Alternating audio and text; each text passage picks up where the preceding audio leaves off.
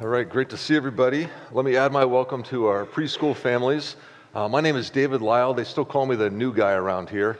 Um, only been here for about a year and a half or so. But obviously, as Cami said, we haven't done this in a couple of years. So it's truly an honor to be a part of this tradition. Um, it goes back 46 years. In fact, it was really neat to see Char Boyer and Sandy Miller walk in today. They were actually the ones that started this thing way back in the day. So 46 years. Um, I'm actually wondering how many of you out there went to preschool here? Good, I see some hands. Excellent, isn't that cool? Um, so, what a legacy that this place has, um, and it's really truly an honor to just be a part of your lives. So, also would like to add a special welcome to those of you joining us online. If you're checking out a recording of this later in the week, um, if you came here in person, I certainly hope that you didn't hit your head on that humble sign that we have installed in the back. Because if you did, it means you need to keep working on your humility, right? Need to get a little bit lower, right? Bend the knee a little bit, bow the head as we prepare our hearts in humility for celebrating what we celebrate on Christmas morning. It's so important that we think about it uh, in that regard because humility is a challenging thing for all of us. It doesn't matter who you are. Um, it's one of those things where, like, the moment you think you have it, by definition, it's gone. And so when we look across scripture, we see humility talked about all over the place, but in particular, this passage that we're focused on during this Advent season. It's a song that Mary, the mother of Jesus, composed and sang when she visited her cousin Elizabeth shortly after she learned from the angel Gabriel that God had chosen her to give birth to this long awaited Messiah. The song is called the Magnificat and it sings about what's often referred to as the great reversal, where the first are last, the last are first, the proud are scattered, and the humble are exalted. It's how things work in God's kingdom, and it's completely counter to how things operate in this world. You see, the things that the world prizes, God despises, and the things that God prizes, the world despises. Just look at how we celebrate Christmas. Christmas is all about the celebration of God saving and redeeming his people. And look what the world has done to it. The world has turned it into extraordinary materialism, extraordinary commercialism. But you see, the Messiah didn't come in the extraordinary. He didn't come with jolly elves, Santa, or even Clark Griswold's Twinkling Lights. He came on an ordinary night in an ordinary town to an ordinary, humble peasant woman in an ordinary barn, visited by ordinary shepherds. It was indeed a humble arrival for an extraordinary Messiah who came to usher in his extraordinary kingdom. And in so doing, he's going to flip our worlds upside down. And that's what this song that Mary sings regarding the great reversal is all about. Now, last week we spent some time appreciating the context of Jesus' arrival as we kind of did this review, a wave top history of our faith. If you missed it, I encourage you to check it out. You can always check out our sermons, fourmile.org. It's really that easy. Um, it's just 20 minutes. We, our sermons are no longer than 20 minutes. Um, and it's a great way during a lunch break to just kind of get caught up on things or just see where we've been. Last week, though, we saw how from creation to today, there's a consistent threefold theme that seems to emerge. First, we see that God sets apart a people for himself, his adopted children, heirs of his kingdom. And as such, they're called out to be different from the world in their outlook and in their behavior. Second, but from creation to today, God's people have continually rebelled against him against being his chosen nation. They've simply refused to humble themselves before Almighty God. And when God's adopted children rebel, or they sin against him, it separates them from him and they experience suffering. All suffering is a result of our sin. If you think about the suffering you're going through right now, it's generally a result of your own personal sin, the sin of somebody else around you who's impacting you, Perhaps even the sin of our fathers, generational sin, where two or three generations before you, sins happened that now impact your personal life. And if it's not one of those, then we know for certain it comes from the fall. We know that in the fall, we see all sorts of suffering that's going to be a result of natural catastrophes, diseases, all that kind of suffering out there. And we even see Paul write about this. He talks about all of creation groaning. And that's exactly why, for the 700 or so years before Jesus came, Israel had endured such intense suffering. They had rebelled against God to such an extent that he gave them over to the Assyrians and the Babylonians, who exiled them, enslaved them, and oppressed the nation Israel to the point where they were reduced to mere ashes. Only a remnant remained, and that remnant was then subject to the Persians, and then the Greeks, and then the Romans. And during the some 400 years leading up to Christ's birth, God remained completely silent. No prophets spoke.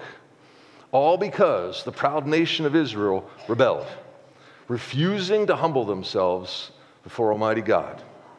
And then, third, but fortunately, God doesn't abandon his people, he saves them in remembrance of his promises. Those five major covenants that we talked about last week the one with Noah, Abraham, Moses, David, and then, of course, the new covenant, the one that we live under, where God not only promised to forgive the sins of his people, but to remember them no more. And so, when sin causes us to suffer at the hands of a proud and sinful world, God reverses this condition. That's the great reversal. He pulls us up out of the pit, up out of the ashes of our sinful lives, rescuing us from our suffering. And why? Because God is merciful. It's just who He is. And that's where we pick up the single line of our text that we're looking at today. Mary sings, And His mercy is for those who fear Him from generation to generation. So let's start by digging into this word mercy. The original word used here is eleos, and it means kindness or goodwill toward the miserable and the afflicted with the desire to help them. So it's not just kindness and goodwill. Most of us have that in our hearts, but it's actually doing something about it. It's a desire to help them.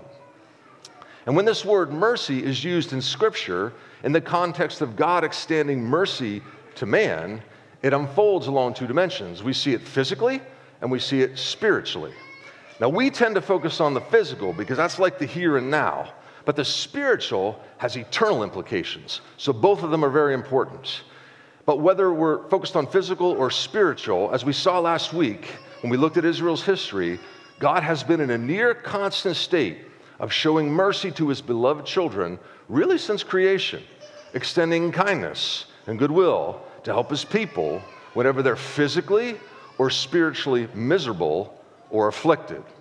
And those two words, miserable and afflicted, certainly capture the condition of the remaining remnant of Israel at the time of Jesus' birth.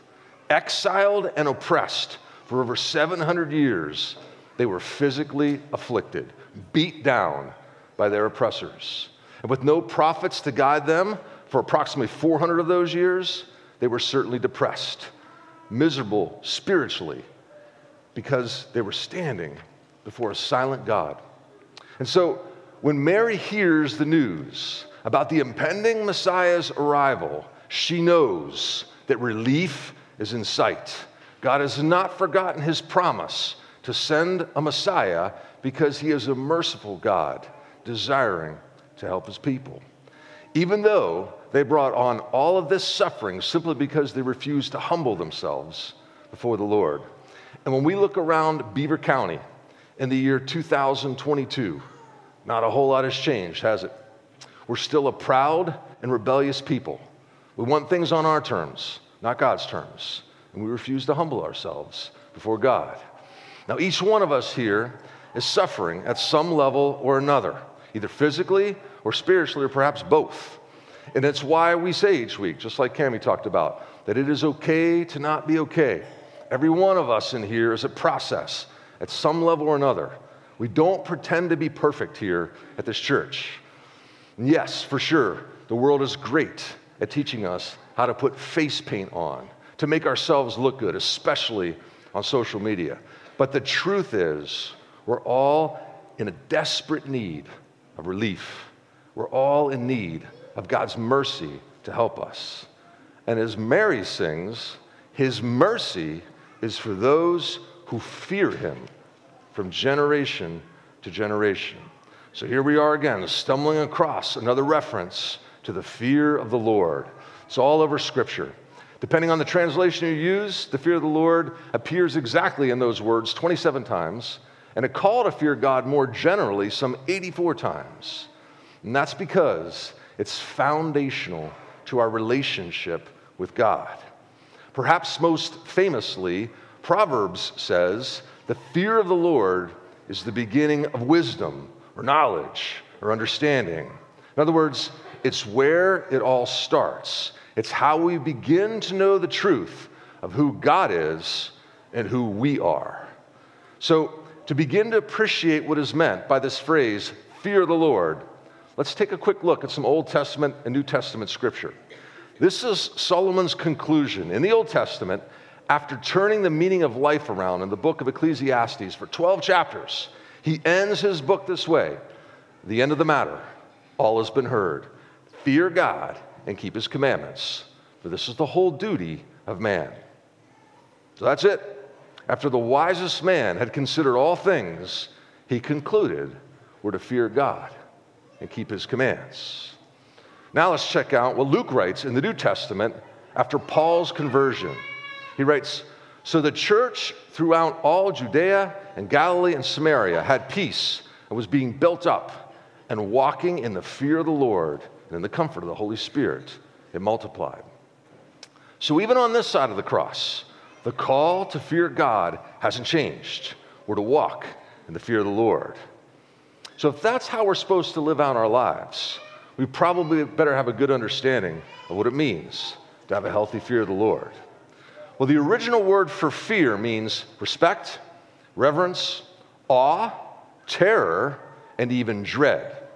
Now, most of us are probably okay with those first three respect, reverence, and awe. After all, God did create us and we know how to do that. But we tend to bristle a bit at the words terror and dread because we don't often use words like that in 2022. We don't want to offend people, so we talk like that. But the thing is, when you deal with truth, we don't get to pick and choose the words we like. They all apply. And in the original language, all five of these words applied to how it was used. So, how do we think about experiencing terror and dread before God? Well, first, the writer of Hebrews describes God as a consuming fire, so he's clearly not to be taken lightly. Second, C.S. Lewis gives us another way to think about it in the Chronicle of Narnia series, The Lion, the Witch, and the Wardrobe. You guys probably remember these four brothers and sisters. They go into this wardrobe or this closet, and it launches them into this fictitious world of Narnia, where after arriving, the White Witch kidnaps one of the boys, Edmund. When his three siblings go to look for him, they run across this guy named Mr. Beaver who tells them all about Aslan, who's a lion, and he represents Jesus. And Mr. Beaver tells them how Aslan can actually help them save Edmund. And then Edmund's sister asks this question Is he quite safe? I shall feel rather nervous about meeting a lion. Mr. Beaver responds, Safe? Who said anything about safe? Of course he isn't safe, but he's good. He's the king, I tell you.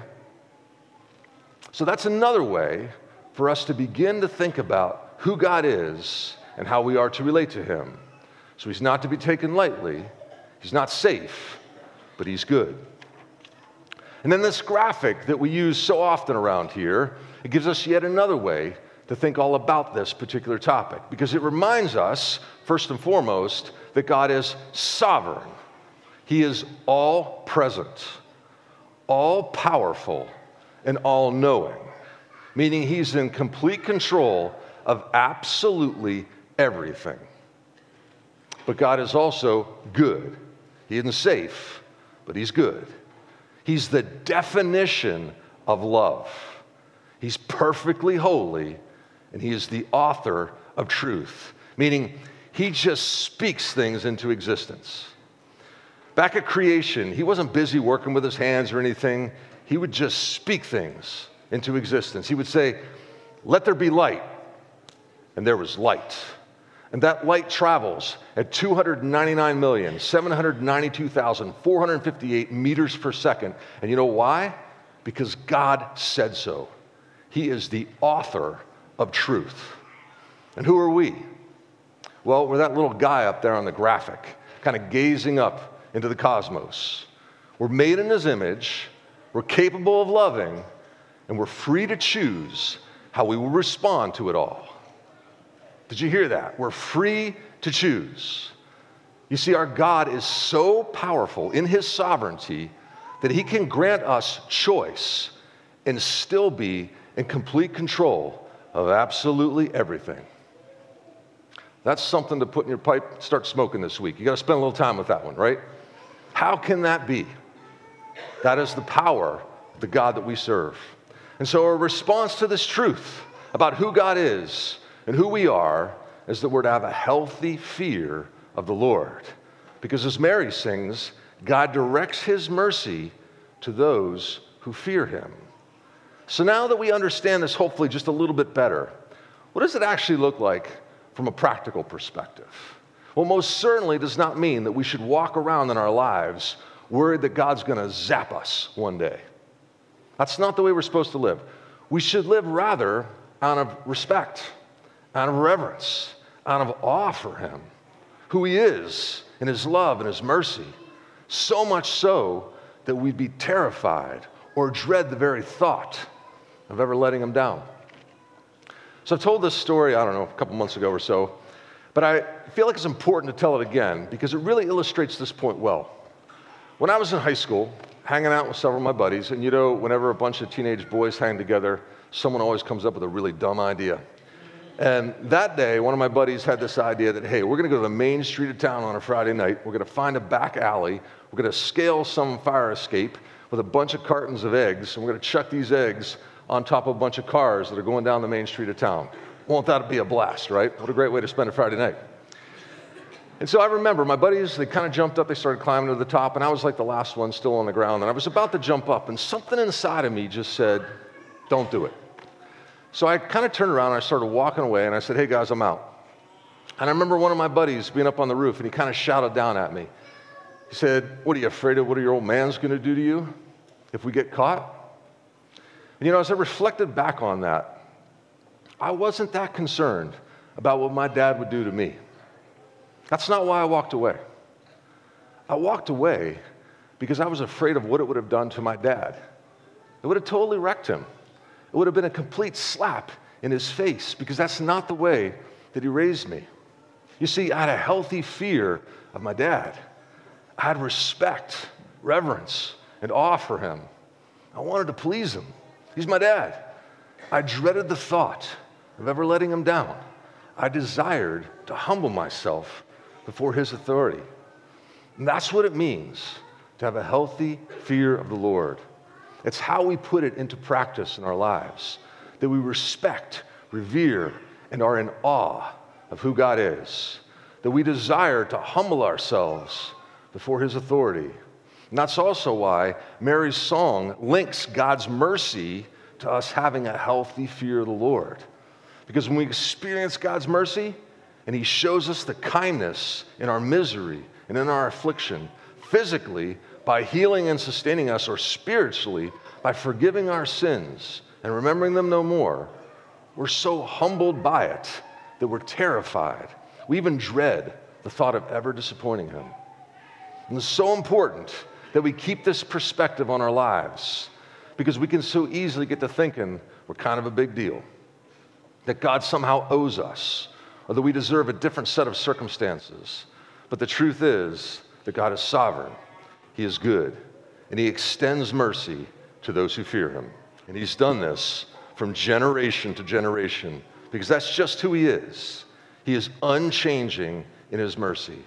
That's why He sent His Son some 2,000 years ago to extend mercy to those who fear Him.